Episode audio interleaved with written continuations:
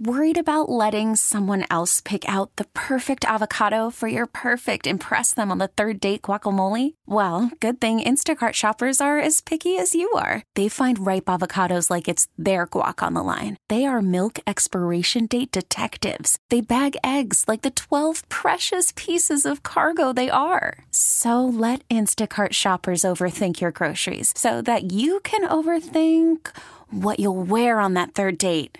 Download the Instacart app to get free delivery on your first three orders while supplies last. Minimum $10 per order, additional term supply. Space, the final frontier. These are the voyages of the Starship Enterprise. Its continuing mission to explore strange new worlds, to boldly go where no one has gone before. Engage. Engage. Search Enterprise, Enterprise. This is Captain Jean-Luc Picard. Captain Kathryn Janeway. Captain Sisko. This is Captain Jonathan Archer. Red alert. Photon torpedoes, fire! The official Star Trek podcast. Engage. Engage. Make it so. With your host, Jordan Hoffman. That, sir, is illogical. Let's make sure history never forgets. This is Engage. Hailing frequencies open, sir. And we're back. Yeah. I love the new theme. It's still new to me, damn it. Even though it's week three. And, um, you know, it's funny. We have a guest this week, and I have received uh, so many emails, so many uh, tweets, so many texts, so many Facebook messages asking for us to bring back one of our earlier guests. They all say, please, please. Bring back George Takei. Ah, you, you stepped on my joke. You stepped on my joke. I wanted it. I didn't, didn't want you to have it. All right. They all say, please bring back George Takei. And uh, we can't. So instead, we brought back Matt Singer. How about that? So, Matt Singer, I am going to. Wait, uh, I hear, I think somebody's at my door.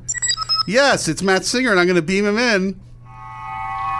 Oh, he's materializing before my eyes. Don't get caught in the matrix.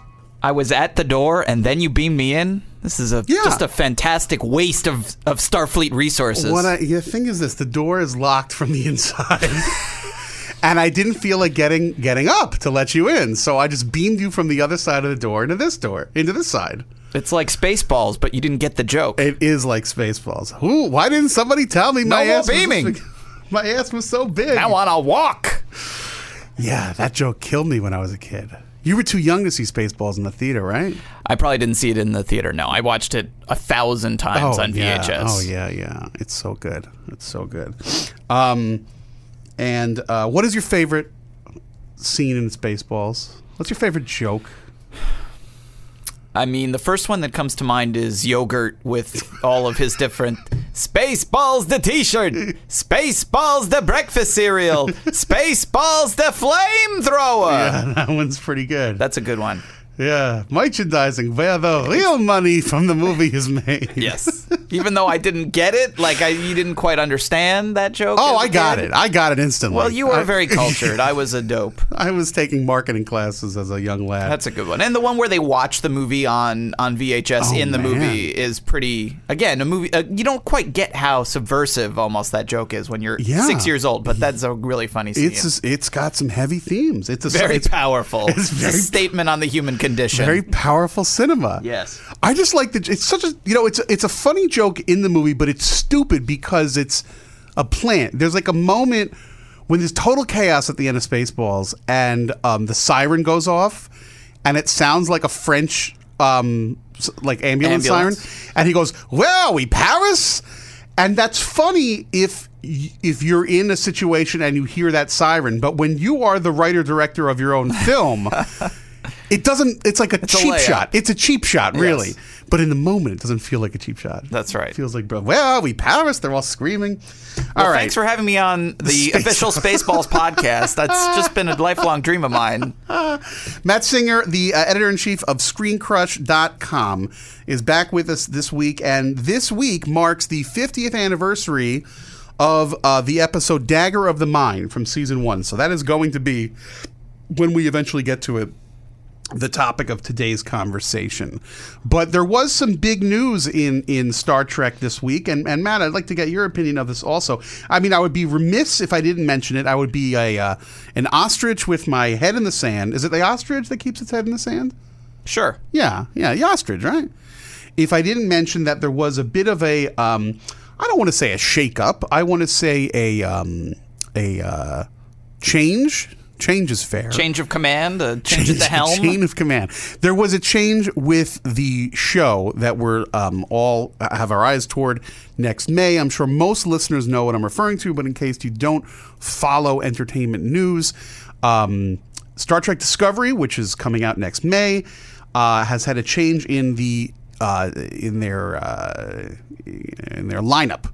The showrunner which uh, is that is that the official term? Is it is it called the show or is that lingo? Is that I mean, it, I don't think it ever says in the credits of any Yeah, show showrunner, showrunner, yeah, but, but- that is sort of the unofficial title. internal lingo is no longer going to be Bryan Fuller, uh, which is a bit of a bummer. Um, but it is going to be two two other people that have been uh, longtime associates of Mr. Fuller. Uh, the reasons for this are, I think, we'll have a better chance one day of knowing what's truly on the Zapruder film than ever knowing the real reasons behind this. But nevertheless, the upshot is uh, Bryan Fuller is still uh, one of the co-creators of the show the world, the universe, the particular niche of the galaxy that the new show is in uh, is his design. It's his vision as a writer and a creator with all the other creators that he's got on board. Uh, he is the credited writer of the first two episodes and possibly more. And he is an executive producer, but he's also a guy who's got a lot of other projects going on, and he is a very hands-on perfectionist dude. So in in the TV biz, the the buck stops with somebody. There's always got to be one person or one entity at the top, and that is now no longer going to be him. It's going to be two people by the names of uh, Gretchen Berg and Aaron Harberts. And I will be frank with you, I have zero, I don't know anything about these people. I'm sure they're very nice. They've worked with Fuller for a long time on shows that I haven't watched because, you know, the only show that I watch really is Star Trek. So, um, you know, they worked on, uh, I don't know. You look at their credits and they got a, a lot of stuff where they were producers, a show called Reign. Have you heard of Reign? R E I G N? I have. Have you seen it? No. Is it good? I think my wife watched it. Hey, what is it about, Reign? Who's raining? I think uh, that's not how you spell rain. No, I think R it's- E I G N. Right. I Like think reign, it's- to yeah, reign, it's- to rule. I think it's about it's. Oh, I'm looking at it. It looks like a Game of Thrones thing. yeah, it's like a hot- royalty kind of a show. It's a very sexy woman. Intrigue at the in the in court. In court. Intrigue in court. All right, Yes. so they're they're the brains behind Reign, and for all I know, Reign is brilliant. But um, you know, Fuller was he made some comments like, "Look, uh, I trust these people. It's time for them to step up." And we all love Bryan Fuller, but you know, this time next year, we all love Gretchen Berg and Aaron Haybart. So let's give them a shot. And who knows? Um, but you know, is this good news? I can't say it's good news because I knew for sure that Bryan Fuller was going to be a great showrunner. Um, but I know for sure still that Bryan Fuller is going to be a good writer and exec producer and overseer of things. And, you know, if he trusts Gretchen Berg and Aaron Harberts, I guess I do too. How do you feel about that, Matt? I, I like to withhold judgment until you see you see what's happening. If Right. the show was out and it was a masterpiece and he suddenly left, and then the show Oh. took a nosedive, Then you would be. I'd be pretty upset. And be- maybe when the show comes out, if I don't particularly like it, this might be the, the moment you look back on and reflect and say, "What if?" But What? Right. For now, we don't know. It's we a- don't know. We don't total know. tabula rasa. It so. Uh, let's let's let's move ahead with uh, a positive attitude. Star Trek will survive. It- Star Trek, um, you know, it emboldens a, a optimism for the future. Star Trek always survives. It always surprises us. It's always an uphill battle. You think y- you know uh, there's there's you know with every film there's always been some uh, some pro- uh, I don't want to say problems, but uh, you think it's going to be one thing and then there's a change. So uh, the new change is Bryan Fuller is is sort of the uh, Uncle Brian, but he's not the star of the show. Gretchen Berg and the other guy, Aaron so and so, are my new heroes, and um, I put all my faith in them, and I want to talk to them at some point. You should learn their names before you talk to them. Um, then the other, uh, and keep in mind the writing staff is still the same. Our good friend uh, Kirsten Beyer and um, the other guy, uh, Nick Meyer, and um, you know, uh, uh, Menosky's still involved. So you know, it's it's uh, keep hope alive. And you know, Fuller was you know very involved in early production, right? He was taking those pictures of what looked like Andorians and stuff. So. I- You know, I can't lie and say that I'm doing cartwheels over this news, but I am not tearing what little hair I have left out just yet. So I think I have now tried, hopefully, to assuage some uh, some uh, misgivings out there. Have I accomplished this task? Accomplished. All right, good. Standing by. Oh, standing by. Now, the other thing, Brian, we need to talk about Eagle Moss, right? Yes, we do. Okay, very quickly, uh, a special guest, Matt Singer, my good friend. I love that you come. Normally, when we have guests, I don't talk about the sponsors in their presence because I don't want to sully them with the commercial aspects of this of this podcast. But with you, I feel no shame. I'm I'm pre I come pre-sullied. Not only that, this is a, a product that you know about. Yes. I, last week, who did we have on last week, Brian? Uh, why am I blanking on this? Was it just me, or did we have somebody on the phone? We had um, I can't remember. Very memorable episode. It was Clearly. it was it, oh, it was it was from it was from we had the Eagle Moss guy. the- no no I know what it was it was a pre-taped one with uh, Jacqueline Jacqueline so we had Jacqueline Colley and I don't know for sure if she knows about this so for you Matt Singer do you know about Eagle Moss Yes, you've already established that. I but. I, but I mean do you know in the core of your of your of your being I think so, but I think you better tell me more. do you have any Eagle Moss products in your home that's what I'm saying Yes. Yes, we have an Eagle Moss customer right here. Eagle Moss, and uh, yeah, I got to make this brief. They design uh, the what's called the official Star Trek Starships collection, and if uh, you have any spare room on your desk, you don't anymore, because uh, when you sign up for Eagle Moss, which is only five bucks for the first one, and then it goes up after that, plus the shipping. Uh, it is uh, a beautiful, handcrafted uh, mix of, of, of plastics and metals and beautiful dyes uh, of, of the great Star Trek ships. And um, we're not just talking the Enterprise and the Vo- Enterprise D and the Vo- I mean, we're talking every ship. It goes really, really deep. The Bajoran Solar Sailor is one of the ships the ships they make. Uh, Harry Mudd's shuttle from the from the Kelvin timeline is on there. You sign up and you get two per month. They come right to the door, and you don't just get like a leaflet. You get like a, a full, beautiful printed color magazine that comes with it, each one. And uh, eventually it rotates through. So if you're kind of one of these anal guys who doesn't want to start up now because you missed the first ones, the first one you get is the Enterprise D. And then after that, it rotates through. And eventually, if you give it enough time, you'll have everyone on your shelf. And then you'll have no room. And. Uh, whoever you live with will yell at you and tell you to throw them away. So uh, they're really fun, and they come in a nice little stand, and you can line them all up. And they're, you know, look, there's a lot of models of Star Trek stuff. Some are uh, unlicensed. These are fully licensed, so they're made directly from the uh, original renderings from the the prop designers. And uh, they're all the same size. They just look really nice. So if you're if you've ever said, you know, I'd like to gaze upon one of my favorite Federation ships as I sit at my desk or as I sit on my couch and gaze upon my hearth. Uh, this is the way to do it with Eagle Moss. So get a pen and write down st dash that's a hyphen st dash starships.com slash engage and that's a special uh, what do they call that uh, website yeah st hyphen starships.com slash engage and you get a special deal and you sign up through us and that's eagle moss that was more than a minute wasn't it when I talk about Eagle Moss, I get excited, Matt Singer. I get excited. You were waving your seltzer about. I've never seen you in such a state. I love the Eagle Moss ships. I got the Romulan Warbird. Oh my God, it looks so cool.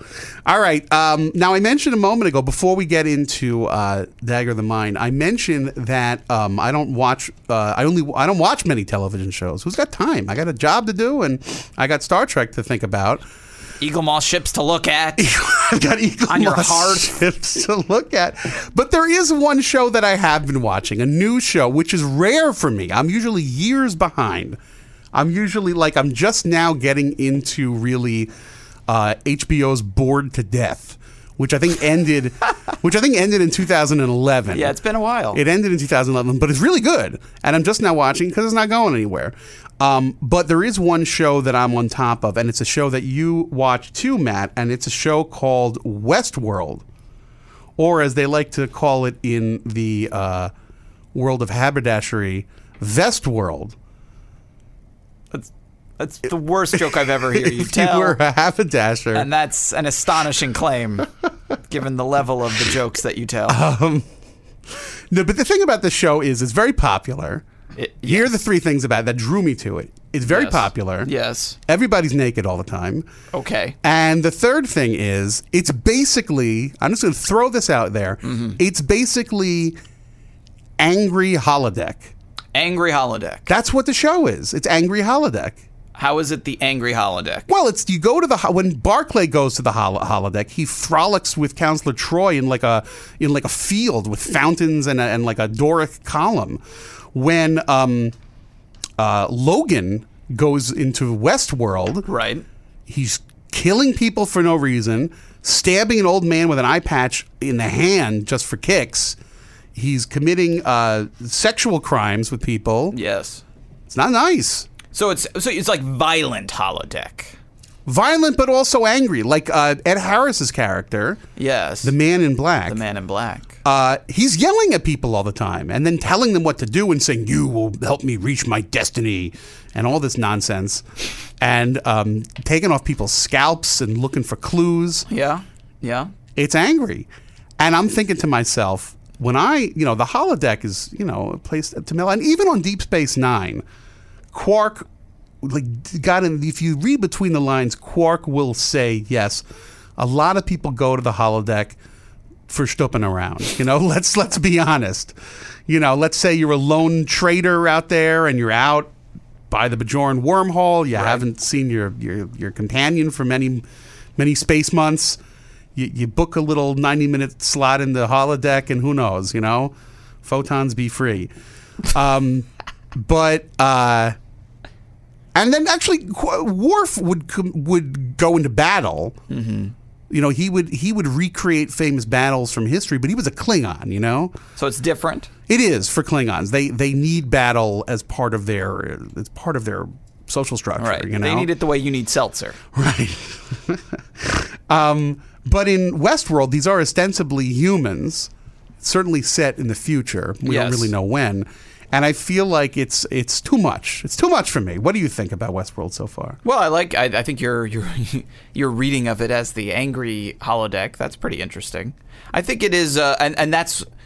You know, you you mentioned that uh, perhaps on Deep Space Nine there was some. How did you put it? Some Stooping some- around. Some, stooping around in the bit. holodeck, maybe. Yeah. And I think that one of the interesting things about the show is that it actually considers the sort of moral implications of that. Except in this case, they're not holograms; they're robots. Right. And uh, these robots are are here to pleasure or to serve at the pleasure or the anger of these humans. And so we get to consider, uh, you know, this the artificial intelligence and the morality around these horrible acts that are being committed to these are they objects or are they people and exactly what defines someone as a person if they look exactly like us and can talk and think and feel but we erase their memories every day. Does that make them you know are Yeah. they you know it's a, it's an interesting It's sort, it's sort of an expansion on the TNG episode "Measure of a Man," where where Picard argues that Data is alive, right. Um, because who you know where is the singularity? Where is the threshold? But the twist that i think is coming is that they're not just typical robots on westworld. They bleed they get scared uh, they just don't remember day to day but now they're beginning Right. to wake up so maybe there's going to be some twist that they are really people but um so you're digging the show I was a lot at first as we were going along here.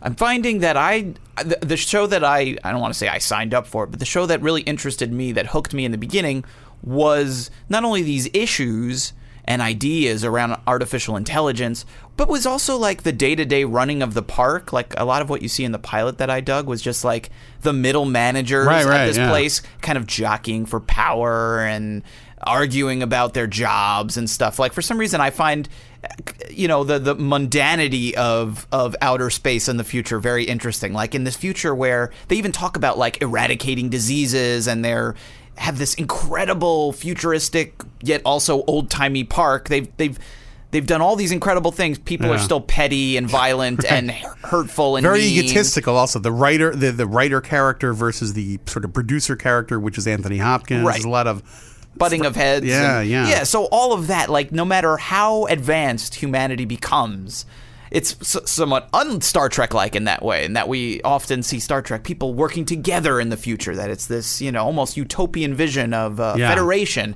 Westworld has there's there's no utopia here. We've, No. we've done all this wonderful stuff, and humanity is just as you know debased and awful as it's ever been. And I find something about that very appealing. As the show has gone on, though, it seems less interested in that stuff and more interested in like. Are there multiple timelines? What is happening? What is this? Who is doing this? and also really kind of like crawled up its own mythos within the Western story, which I don't care about. Like, there's this character named Wyatt who's like a badass. right, who we haven't Ba- even seen yet. And then there's like a maze because like Ed Harris is trying to find some secret part of the Yes. West. And the problem is for me, every show because it's a high production value show, there's got to be at least one shootout, sometimes more. And it's robots that you don't know anything about killing other robots.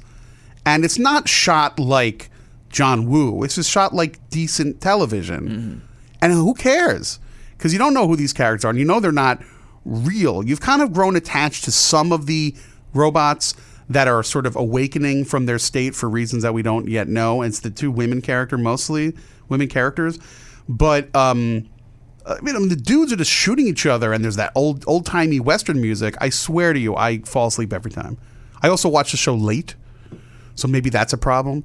But the last episode, which I think was episode five, Yes. it's a one hour show. It took me about four and a half hours to watch. Well, I watched it in an hour, but so it is. It can be done quite easily. Well, I kept falling asleep. But I, but I, but yes, I, I, see, I hear your, your criticisms there. It, it, it's, it's hard to be invested in um, shootouts when, as you said, some of the people are there who are they're going to definitely die because they're robots and that's what they're there to do. And some people are humans and the robots are physically incapable of shooting them. It's in their programming. Although as the series progresses, clearly we're heading towards a point where these robots maybe will be able to and well, Yul Brynner, Brynner has right, to kill exactly. If Josh seen, Brolin. If right, you've if you've movie. seen the movie, you know that eventually, at least in that version of the concept, the robots were able to uh, to fight back. But no, it's still got some promises. Halfway through the first season, I'm still I'm still interested. I'm still engaged, And I want to see what happens. Engage. Thank you. Uh, but but I have to say that um, the last episode, this one, although I did watch it in one shot, was not my favorite, and I do.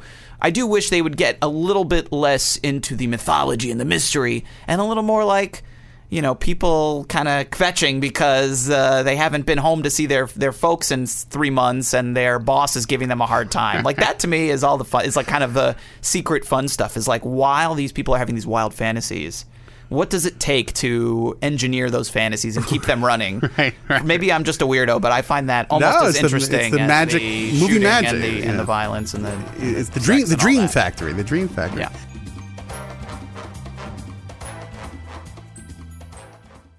Welcome to Play It, a new podcast network featuring radio and TV personalities talking business, sports, tech, entertainment, and more. Play it at play.it. This is Engage, Engage. the official Star Trek podcast. Energize. Well, we did it. We expanded Engage to talk about a show other than Star Trek. I'm very proud of us, and it's a it's a it's a current show, and it seems like we're both kind of mixed, but we're sticking with it. I mean, we're Oh, I'm not going. Oh, I will at least watch through the end of the first season. yeah, we put in this time. So now another show that I sort of have mixed feelings about is the episode Dagger of the Mind. Wow, what a segue. Ta- from from the original series, Dagger of the Mind, which was the um, ninth episode. So uh, we're still in the first kind of first kind of chunk of uh, of those first episodes. This was one that was written. Um, its first draft came in prior to the launch of the show. So it was one of the initial pitches that Gene Roddenberry asked for, and he asked for an old associate whose name was Shimon Wincelberg to write the script. And by the end of the um, writing process, by the time it came um, uh, was produced, Wincelberg was really unhappy with uh, the result because it had been touched up so much by Roddenberry himself and by John D.F. Black. So he used the pseudonym S. Bar David. So when you watch the show and you see written by S. Bar David, that's not the actual guy's name. Um, so I asked you, uh, Matt, to watch Dagger of the Mind the other day. Yes. Had you seen it before? If I did, I certainly didn't remember it vividly. That's ironic because it's about erasing somebody's mind. It is as if I had been put in the machine and it the had the neural erased. Oh, what is it called? The neural. Um, oh boy, the neutralizer. The, neural neutralizer. neural right? neutralizer. so, uh, just sort of at thirty thousand feet, what did you think I- for um, for the classic show that everybody loves after fifty years? Is is this a memorable piece of work, or is this one that uh, you can skip? Well, clearly it's not that memorable if I saw it as a kid and didn't remember it. But um, there are things about it that I that I quite enjoyed, and and it has it has that interesting little trivia moment, right? That it's the first Vulcan mind meld, so it has a place in the lore of the of the series just for that, if nothing else. Yeah. And it's one of those stories where something that was it came up in as a fix Right. and it stuck kind of like beaming.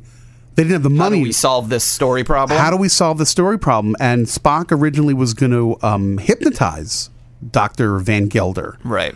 And they didn't want to do that because A, uh, it didn't feel right. And B, this is true. According to uh, the, the book, there, uh, These are the Voyages, um, they were afraid that they would be liable if one somebody at home were watching Got and got hypnotized.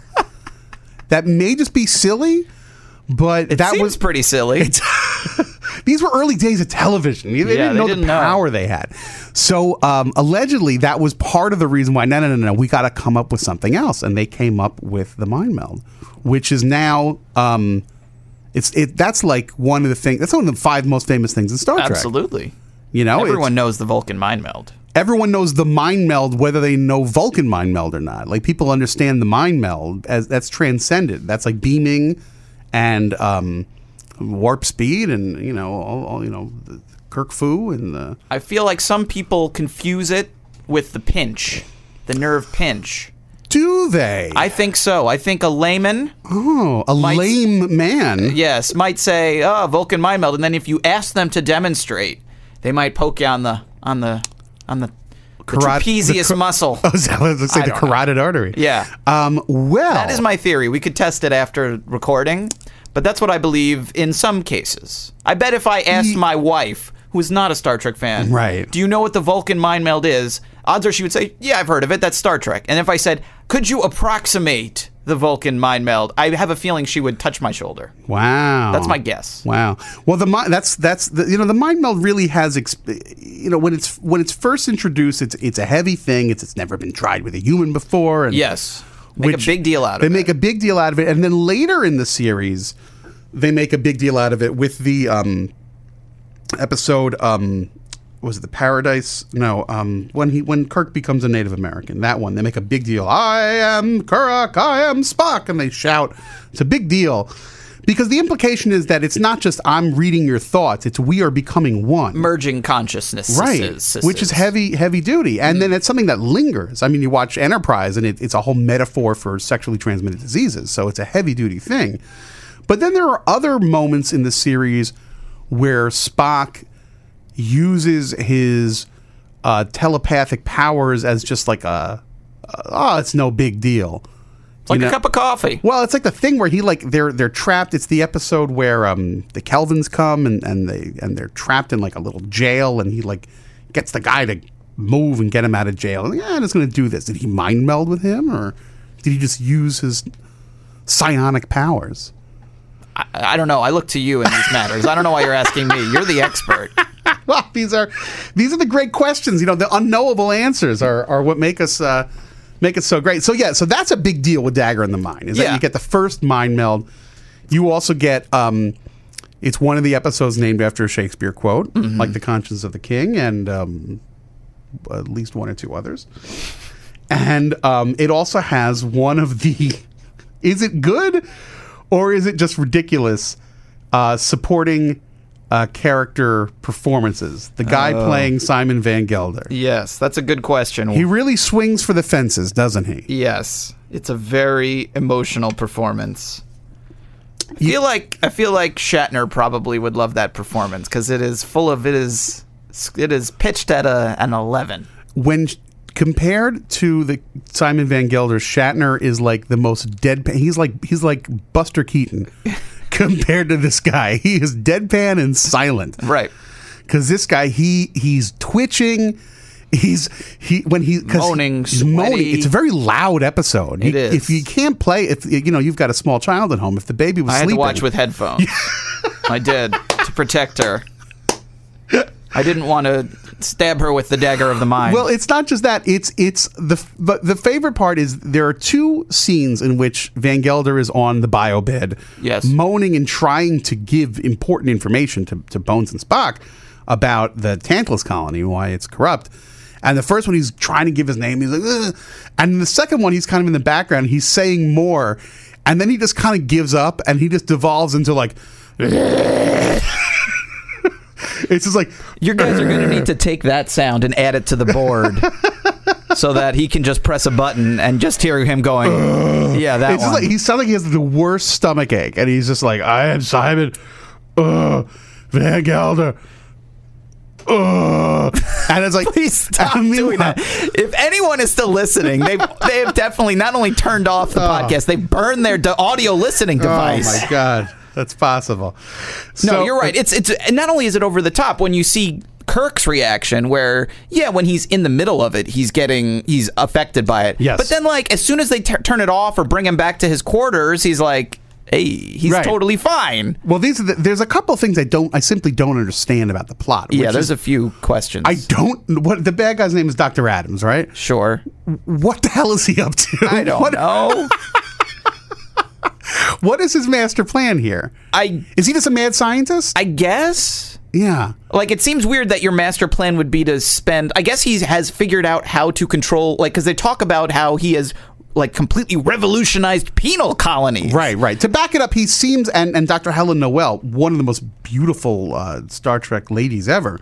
Um, he is a, you know, it's the future, and they're, everybody's good and altruistic, and he has figured out a way to take hardened, maniacal criminals, Right, and reform them Reform them. Or, or something. which was in the '60s still like a big deal. Like they were still performing frontal lobotomies, and Right. they were, you know, there was a lot of weird stuff going on back Right, then. which this perhaps could be all al- an allegory. an allegory for. also for LSD um, experimentation, which was still very new and some, although it had been illegalized by the time, this Right. was, it was still in the in the mix. And they meet, they go down to the um, medical to the Tantalus colony, and uh, there's this woman that comes in. She was once like a maniacal uh, baddie, Right. And she comes out. She's wearing a beautiful red, uh, flowy dress, and it's like, ah, this is Lethe, uh, and she just goes, I love my work. and she's got this glazed look in Right, her everyone eyes. everyone looks like kind of like a zombie or Right. something. They have no affect. They're Right. just staring off blankly. So you're But- you're but yeah, it's like what what is the end game here? It's like okay, I have you know mind wiped all these people. Now I'm trapped here on a penal colony until the end of time with all these boring blank people. Like what what is he doing there? But it's not just that. So, so um, the reason why Kirk and Dr. Helen Noel go down there is because uh, Van Gelder escaped. He by, escapes. by luckily the box that they were transporting up in a box. eh, you know, he is big enough to have an extra dude in very there, large right? box. which is uh, leftover. Right. uh, which was in Star Trek Into Darkness. They had the same thing: seventy-two uh, missiles that had room That's for true. people to hang out in That's there. a good point. So, So, yeah, he, he he- he stows away, and it's like the cool twist of the episode is you think he's like a madman, Right. a some sort of you know rabid criminal, and then it turns out he's actually one of the staff, and it's that's the mystery is what happened so, here. So what and- happened? So Bo- Bone, uh, uh, Kirk goes down to the planet, and um, within 30 seconds, he knows what's up. Yes, he's, He's- immediately. It's immediately clear that something is wrong. Right, this but is an- Helen Noel is very easily swayed that everything is fine. She has been um, enamored of this man because he, she is a criminologist. Every starship needs one. CSI Uh, Starfleet. right, and um, she loves him because he's he's the Steve Jobs of criminology, Of mind-wiping of mind wiping. So he's like a legend. So she won't believe that he's a bad guy, and so the whole show is Kirk trying to convince This seems her wrong. This and so what she he just do- goes, no, it's no. This So- is this is backed up by science, Yeah. Captain. So what he does, this this is where it just stops making sense. He goes into the chamber to like test out the, The- the device, neuralizer. and she tweaks it a little bit, Just and just a, just a scotch. proves that it works, and does it how like to. Also talks about their little romance, which we got to get into in a minute because I said she's one of my favorites. Okay, and I'm a little nervous already. and but then continue. but then in the middle of their experiments which are just enough for her to be able to say captain kirk this device is kind of kooky You're We- hungry." we yeah to tell him that he's hungry it's like we should really take a step back and consider this and talk about this with starfleet command about what's going on here Right. the goon squad pops in and just like shoves her aside and and just ratchets it up and Yes. just starts frying Kirk's brain like that. Yeah. Now, three weird things happen here. Number one, what the hell are they thinking? Because he is the f- captain of the Right. flagship of They Starfleet. They know the ship is right there. They're gonna get like this is the fastest way to get caught is to take one of the most important people in Starfleet and f with his mind. Right. Two, um, they do it by making him get the super hots for her, which Yes. is just ridiculous. Yes. Uh, and then three is they stop. They do it for a while and then they just cut and they're back in their quarters. All right, everybody, take five. yeah, it's just everybody take five, go have a snack. And then there's enough Go back at the tor- the mind torture in Right. about twenty. There's enough time for them to go to their quarters, and then Kirk sneaks into her quarters because, uh, well, because he's programmed to want to get down with her. Yeah. But also to stop the. mi- She's like, no, no, no. We must discuss the mystery. They start talking about the mystery. He starts figuring out a way for her to sneak through the air Yeah. ducts like the- Ripley I and was, Aliens. I was relieved that in the future, air duct technology remains the way it, it is in every movie and TV show, where air ducts are literally the size of small rooms. That I also wonder why why couldn't he get in there? That air duct is like eight feet tall. You know and why? he sends he wanted to lift her up, and she was wearing a short skirt. That's he, why. he sends her off to do this, and sure, I'm sure she's capable. It's just like why does I guess he's distracting the guards by Right. going back in the. T- he's sacrificing himself for the good of the mission. He's going to be tortured. Right. Well, and what mission? And then it. he knows. So then once she gets in there, some other goons like, well, back to the chair, and he's like, yep, yep, Rooney. Is it time to go back in the chair? Okay. and then it gets really serious, and then the show just like winds up. There's It's a very. fight. It's a very abrupt ending. There's a fight. She throws him in some, some bad guy into an electric fence, which is clearly just like fence prop 16A, and he just goes on it, which is You're wonderful. gonna want that sound effect too. to go with the. Uh, and then he's in the chair and Kirk's s- freaking out. Ah, and he's getting his mind zapped. And then the bad guy gets in there and then he drops dead because he gets zapped and there's nobody at the controls and he's left alone with the demons of his own mind. And right. that- sort of a poetic idea. Actually, I do, yeah, and that ending is very nice because when Kirk was in the chair, Dr. Adams was there to be with him in his psyche to tell him things, to tell him weird things like you're hungry or you're in love with Dr. Noel. But there was nobody there with Dr. Adams. So he became a void and just just collapsed. And then the show is over. Yeah. So because Dr. Adams is dead, we never really know what his plan was, why he interjected on Noel and Kirk's first uh, you know, experimentation with the machine. The show is just over. Yeah. And it's not And never and shall never be discussed again. it again. shall never be discussed again. And then you, as a kid, forgot it. But for with all of those problems, I still love this episode. I love, I love like the little thing. I love when you go to Doctor Adams's office, and there's this enormous 3D trapezoidal gold sculpture there for no reason. I love what Lethe is wearing. And I love the scene where Dr. Noel and Kirk are on the transporter pad because Bones assigns someone to go with with him. Right. And then he sees her. He's like, "Oh boy." Oh boy. And she's like, "Do you remember me from the Christmas party?"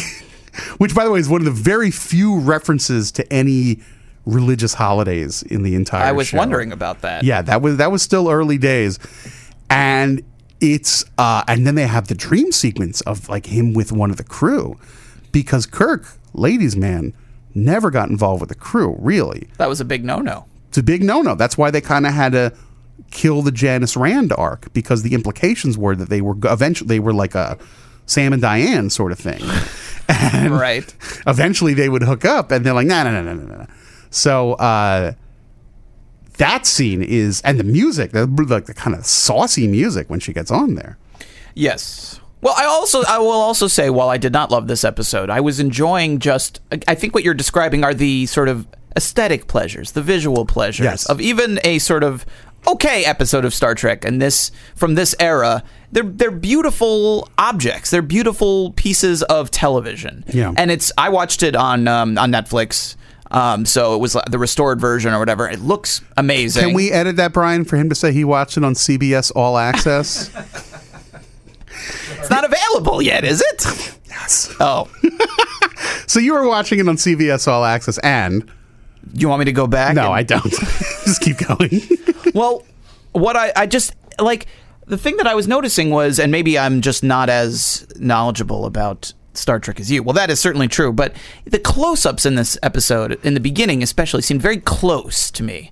And I was just enjoying these sort of landscapes of these faces, just admiring the. And, and when they're so close, because the, the, the, the you know, the ship and, and the Enterprise's all the sets they're very they have those interesting colors that they're when the, the faces are so close it's almost abstract colors behind them Yeah, and so there's yeah. something very visually appealing about this episode even though it is not that dynamic of an episode there are always like these washes of like lavender and yes light purple in the background, green light yes yeah. greens and purples and Well, uh, keep in mind this this show. Uh, one of the things that sold it to NBC when when Desilu was pitching it, NBC was like, we can move color TVs because NBC was owned by RCA, and they were selling color color televisions. So that was the one of the big big notes from the cage was get rid of these grays, get rid of these sort of light khakis, and give us big bold colors. And the makeup and, it has it yeah. and restored the way you know the way they've they've kept the, this footage it looks brand new they're you know it's just absolutely gorgeous Yeah. and so it's pleasurable to just look at these episodes to watch the, the the flashing lights on the consoles. I Yeah. always wonder what the heck they do. Your console here has numbers and le- the the transporter when you get to see it in these high def versions, you're like, there's no indicators whatsoever what anything does. How do they know what button to press and when, and not to like Right. zap the box with the guy is in into outer space? They look like charmed sucking candies. yeah, they just flash Yeah. on and off, on and off, and there are almost no No. words, numbers, indicators. It's just flashing lights, and I just sit there and I marvel at the uh, the transporter. That's like the hardest job in the world. It's already a terrifying job because you've got someone's life literally in your hands. Yeah. Now you have to do it without any sort of like. Not, you have to memorize. It's like reading the Torah. There's no, there's no, there's no, no vowels. There's No nothing. You have to have it from rote memory. That's And- hard. It is, and uh, yes, it, it wouldn't be until TNG that there would be some sort of lettering, and even then, it would be impo- Like you it's know, when hard to. It's data- impossible to read. Yeah, Mike Okuda would create those uh, those displays, and they, they would sometimes be numbers or just sort of generic words. But there's probably a lot of shift keys involved because there's only like five buttons. And they seem to do 500 things. But uh, to hear Walter Koenig and, and George Takei and others say those those uh, displays from the early days were really hot because they didn't know what they would just put a light bulb down there and Mm. Right, put a they had to be filter. bright enough to show up on. Right, the they would burn their fingertips all the time. Wow, So uh, I believe it. Those things are bright. so yeah, I think there is something. There's something to just looking at any of these old episodes. But for some reason, I, I was looking up the director and trying to see like was you know because it wasn't a name I recognized when I saw it in the credits. The other the question I had for you was this is the version I saw was like the remastered version with the Oh, new okay. effects of the Enterprise flying through space and Sure. whatnot. What is the uh, the party line on on the the effects? TOSR, as it's called. Is that what it's, it's called? uh, original Because series remastered. Star Wars fans get so upset about their remastered effects, and I don't hear that same sort of. well, maybe I've missed out. and I'll it. give you a very good reason for that. Okay. is because the originals are not gone. Every Blu-ray, DVD, has both.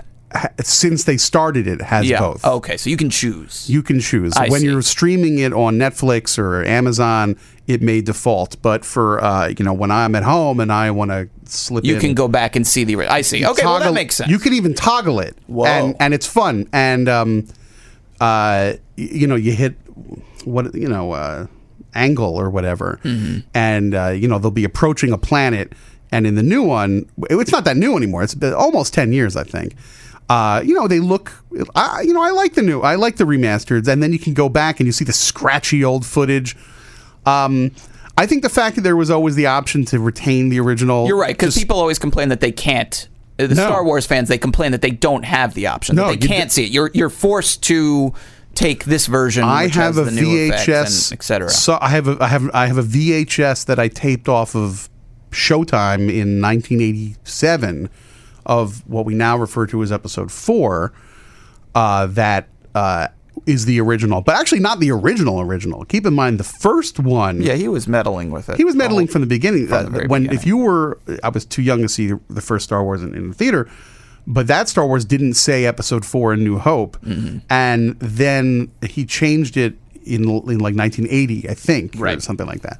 Um, So yeah, it's fun to it's fun to watch the the, the remastered Yeah. version for me because then you can see well what effects were good enough that they didn't change them. right, right. and like the you know the transporter, the beaming, that's I mean unless they're doing some it's very subtle work. Like it looks like the old yeah, the old effects. It's- it's a light which touch. is astounding. It's a light touch with the re- re- remastering. Um, it's mostly uh, it's transition shots. It's it's it's orbit shots. It's shots Yeah. of planets and it's shots of weapons deployment. or the screen, the uh, yeah, the main viewer screen. The main viewer. It's planets through the main viewer screen, Yeah. and then there are a few additional um, matte paintings. Um, or expansions of matte paintings. So it's Right. master shots of when they go down to planets. Uh, so, for example, uh, you know, in in you know, in, in any of them, and uh, there there could be, or like the most famous one would be in Amok Time, season two, when they go to Vulcan. There are some additional shots because who doesn't want to see more Vulcan? So there are a couple of shots uh, that are expanded. Uh, you know, you can see uh, where they just sort of widened it a little bit, or there's some, uh, but it's not much. We're talking glimpses. So I think the fact that it's not overdone is part of it. And you know, those early special effects are you know uh, charming, but they are not you know uh, that. I don't know. I mean, they're charming and they're great in their way, but they're not The great to modernize. I think yeah. still looks great. I, to me, I'm sort of it boggles my mind that that 50 years later, it looks as good as it does. Yeah. I mean that, and and sure, it's advanced in 50 years when they do it in what the later shows, the movies. But the idea of it and how even just the visual idea of it doesn't look that different. No, no, it's it's just you're gonna become little specks of light, which I think is materialize. Incredible. They might. I, I wouldn't have minded if they had maybe used some of that remastered magic on like the the neutralizer, the neuralizer, whatever it is, because it's literally like a, a, a disc that's flashing. I don't even know what it is. I don't even know if we actually see in the wide shots. Now that I'm thinking about it, like the whole, like it's literally like there's shots of him in the chair, and then they cut to a close up of the thing. Do we ever actually see the ceiling of that set? No, no. I mean, the the thing is with the remastering, um, I think they would only uh, they only made an update on stuff that was a special effect to begin with. So if something was a practical effect, they can't change Doesn't it. You know, count. which is why if you look on the bridge, um, you know, some of those spacescapes are just like paintings, Right. Just like in a frame. Like they have no business being there. They're not like. You know, when you get to the later shows, like those are all panels that are like zooming and blurping, and they're like astrometrics things going on. It's just like a painting of a galaxy disc. Some of them are black and white, even on there. So, and uh, if you watch the show um, in the order in which they were produced, by the end of season one, they're all a mess. Like because they've moved around a lot and they've kind of got crinkled up and whatnot. They had some rough times, so uh, they're very practical effects. But uh, no, the remastering, I think, uh, yeah, it was a big deal when it when it came. And there were certainly there were some people who were just like, "This is ridiculous. Who needs this?" But my my opinion is, I, I think it's I think it's pretty cool and. You know, it does default. That let's put it this way, it does default. And I listen. I watch the show on Netflix too sometimes because I don't have the energy to get up and get my Blu-ray off the shelf, and it defaults to the remastered. And I'm not like this is an outrage. You know, it's it's fine with me. So, um, oh my God, it's already eleven o'clock. Um, last thoughts. Oh, they're not here yet. Oh, good. Last thoughts on um, Dagger of the Mind. Uh, what would be the next? Here- Well, here's one thing I thought Yeah. uh, uh, about the end of the episode where they're back on the, the bridge and you know there's maybe like a glimmer in, in Kirk's eye that perhaps he's this experience has changed him somehow. But again, it's never never brought up again. And I it did make me think about the evolution of, of television. You know, like something like Westworld. Like like this could have been a season long arc on a modern show. Kirk does this thing with this machine. It warps his brain. He thinks that he's fine, even. Right. But that over the course of a season, we slowly see him give in to madness or whatever it is, or he's troubled, or he has nightmares, or his personality has been seemingly irrevocably shifted and they have to figure out how to how to fix it like it just seems like it, it and i'm not saying it's better or worse It's a just different era. different Different that era. this man encountered something life altering in that chair with that flashing light. You know, his brain was like permanently warped. And the whole thing with him, uh, you know, falling in love with Dr. Noel, I mean, I have to assume they deprogrammed him maybe after we saw. Well, Dr. Adams's techniques were still very experimental. Apparently, you could shake them off just by uh, the cold shower, I guess. I don't know. I but I, I but th- you know that, that's another thing that could have come up, like forcing. You know, that'd Yeah. be an interesting idea too. Like someone has their brain warped to, to believe that they are in love with someone who does not reciprocate and knows it's artificial. Like Right. that's another Right. pl- subplot you could follow through six episodes. Well, television wasn't like that back then. It was I know. only only uh, only Days of Our Lives and and Search for Tomorrow was uh, was serialized. Although there are occasional. Um, and speaking of cha- you know changes, uh, keep in mind, Uhura had her mind wiped and lost lost language, and she had to reteach herself how to speak. And the next time you saw her, she was fine. Um, the there are occasional moments that reference earlier episodes in Star Trek more than you might think. If you do a very close read, um, there are the occasional references to earlier episodes. My favorite one, uh, it's it's the episode uh, that I just mentioned with the Kelvans. It's by any other name. The episode by any other name, and when they meet the, the main baddie from from uh, from the Kelvans that are from the Andromeda Galaxy, and they mention. Um, they say we were through the, the galactic barrier. It's very treacherous. Our ship was nearly torn apart. And Kirk and Shatner's delivery is perfect. Kirk just like goes, "Yes, I know we've been there," and he's referring to where No Man has gone before, where where his his best friend became an ESP ESP monster.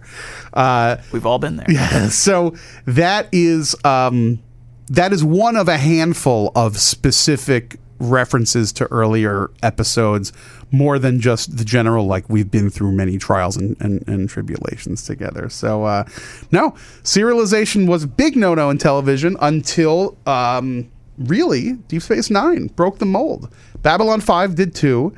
But Deep Space Nine more so because I like it more than Babylon Five, and um, and I, I I really do think uh, part of the reason was because of uh, apathy on behalf of the studios. They had so much going on at Paramount that at that time with Star Trek that when Ira Steven Behr started pushing ser- serializing the Dominion War arc and just in general serializing, having a lot of two parters, having three parters, because he had these great characters all stuck in the same place.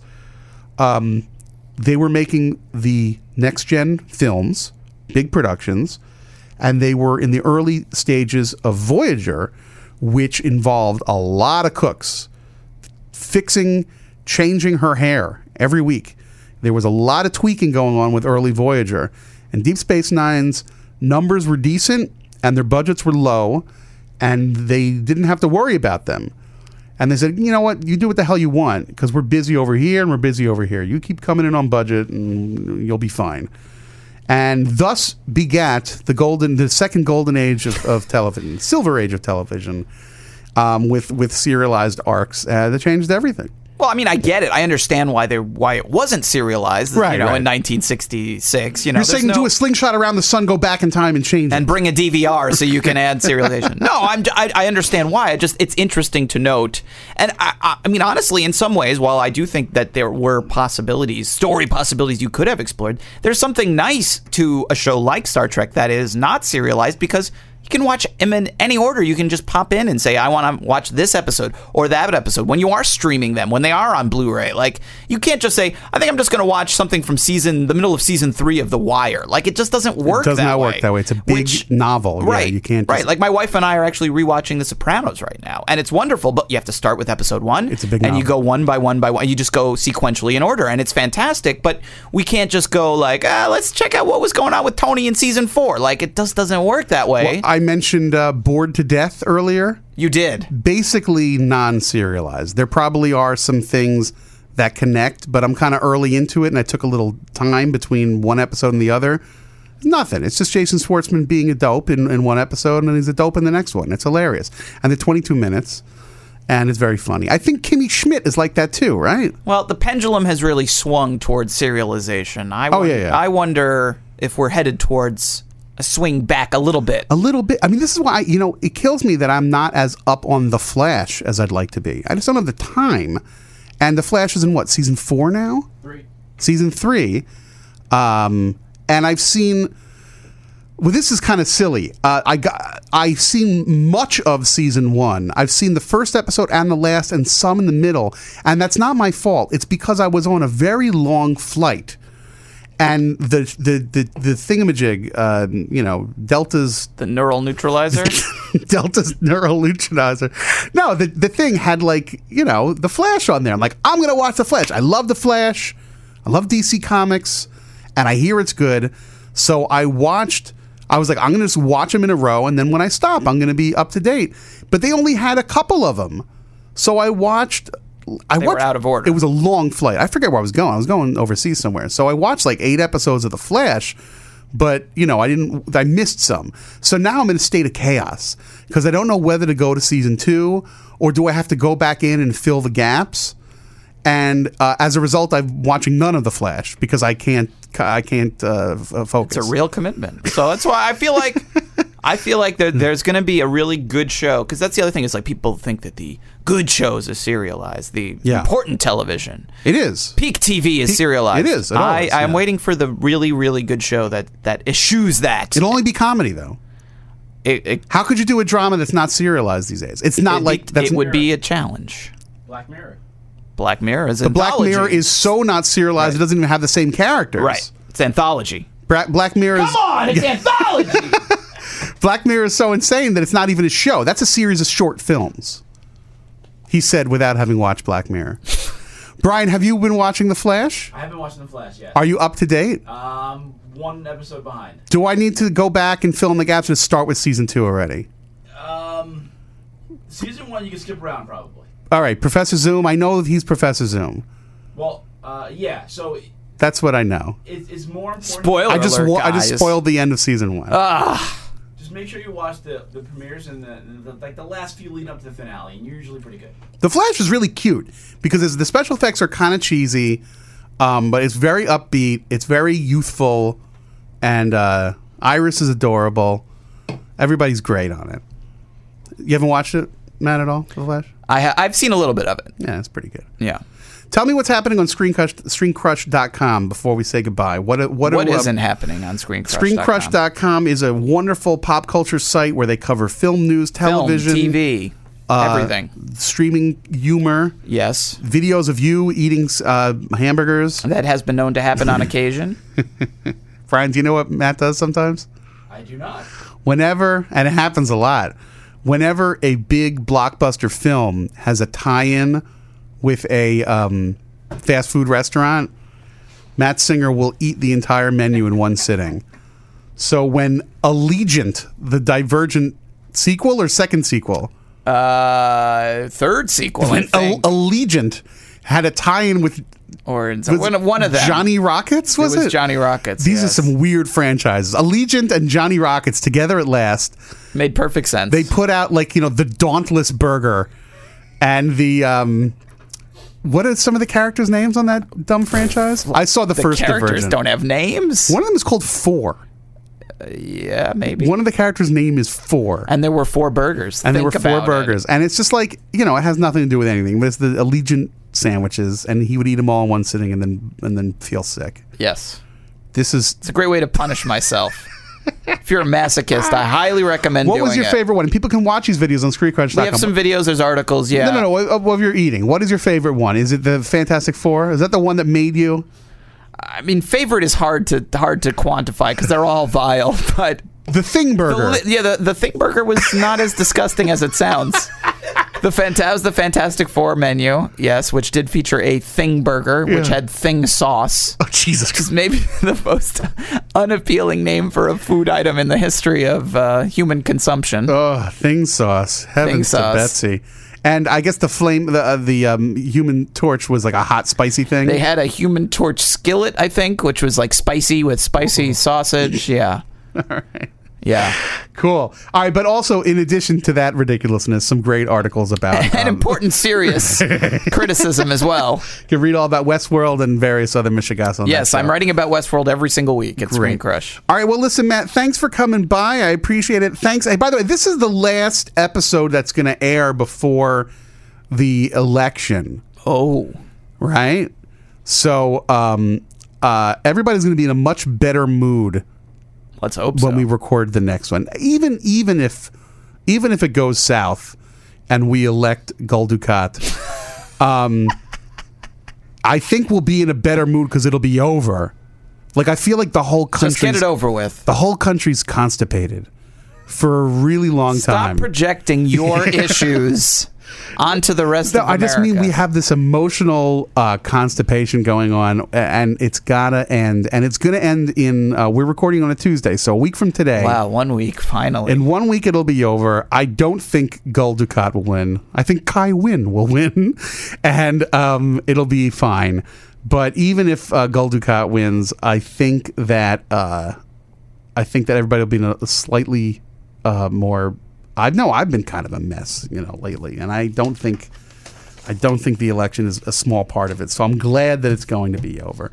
Of course, remember in 2000, it wasn't over until December. That's true. hey, hey, hey. You never know with this wacky, wacky democracy.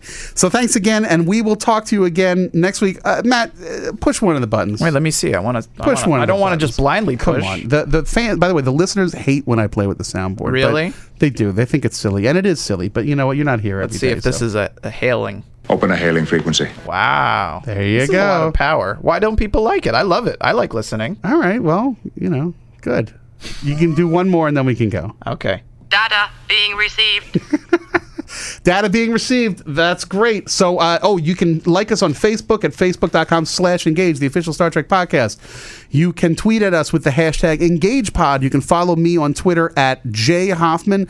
You can follow Matt Singer on Twitter at just, is it Just at Matt Singer. at Matt Singer? You know, there's an at Matthew Singer that There's I follow. of there's a lot of Matt Singers out there. But the other guy, Matthew Singer, is um, I think he's English, um, and he's very nice. I've I've engaged with him. He's in fact I, we tried to get him on the show today, but he wouldn't. He couldn't make it, so we, we got you instead. Get me the next closest Matt Singer. exactly. All right, folks. We'll talk to you next time. Thanks.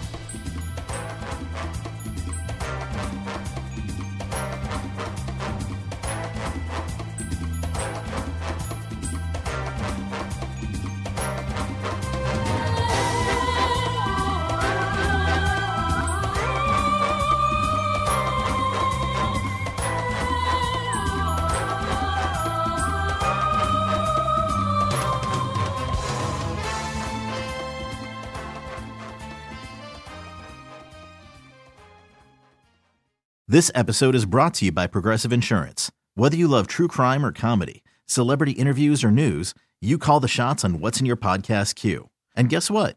Now you can call them on your auto insurance too with the Name Your Price tool from Progressive. It works just the way it sounds. You tell Progressive how much you want to pay for car insurance, and they'll show you coverage options that fit your budget. Get your quote today at progressive.com to join the over 28 million drivers who trust Progressive. Progressive Casualty Insurance Company and Affiliates. Price and coverage match limited by state law.